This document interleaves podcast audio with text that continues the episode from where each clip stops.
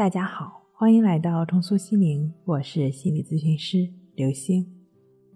本节目由重塑心灵心理训练中心出品，喜马拉雅独家播出。今天要分享的内容是：动养加静养等于深度好睡眠。前苏联生理学家也是心理学家的巴甫洛夫，享年一百零七岁。他在六十多岁的时候。还在领导着三个实验室，他坚持步行上班，常年不懈。七十岁的时候，还骑自行车到几十千米外的地方去旅游，每周日都会去运动，去玩双杠、吊环等等。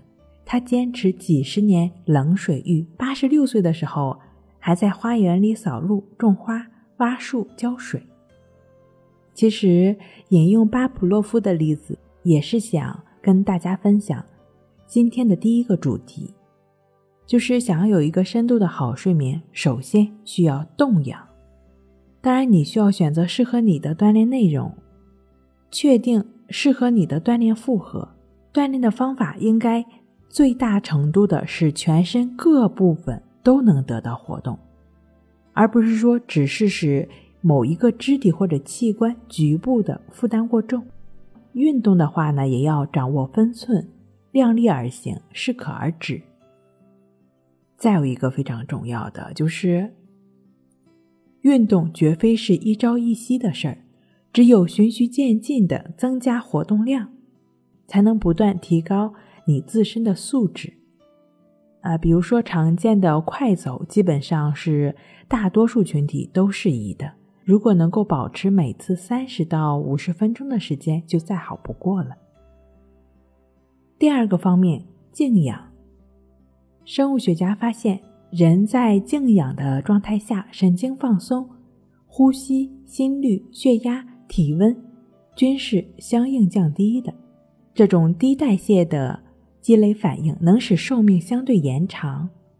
如果你能够在早上或者晚上，静坐或者静卧十五到三十分钟，那也是不错的选择。在李洪福老师《情绪自救》一书中曾经提到，深入调节情绪的关系法，便是帮我们去除掉心理上的焦虑、烦躁、恐惧、紧张等悲观负面情绪的方式。那么，静卧关系法。就是帮助你安然入睡的法宝。在自我训练的过程中，有的朋友提到说，当从静坐十分钟到二十分钟，或者在更长时间的时候，会有一些身体上不舒服的感觉，比如说腿会很麻、腰酸背痛、头晕头胀、身上非常痒、胸闷气短。或者是说表现在心理上的那些紧张、焦虑、恐惧、自责、绝望、怨恨等等的负面情绪，其实身体上的不舒服会带来心理上的不舒服，而心理上的不舒服又会加剧身体上的不舒服。在静坐关系法练习过程中，我们会深刻体验到身和心的交互作用。如果这个时候你不能持续的去感觉呼吸的话，就可能陷入的更深，无法自拔。这就是我们痛苦的产生。生活中会有各种的痛苦，当一种痛苦出现了，你是如何对待它的呢？对于痛苦的执着，再加上心理上的厌恶、排斥、对抗、纠缠，会让你变得更加痛苦，无法自拔。但如果你能够对痛苦保持平等心，不去排斥它，不去评判它，不参与它，不和它对抗，就像在静坐关系法练习过程中一样，就只是持续的去感觉呼吸，持续的将心专注在当下鼻孔的呼吸上，你会体验到痛苦就是一种单纯的痛苦，不足以击垮我们，并且用不了多久，这种痛苦就过去了。通过持续的静坐关系法练习。我们会不断的体验到，最大的痛苦不是来自于外在，而是内在，是内心的执着才是我们最大的痛苦。当我们放下执着，痛苦也就离去了。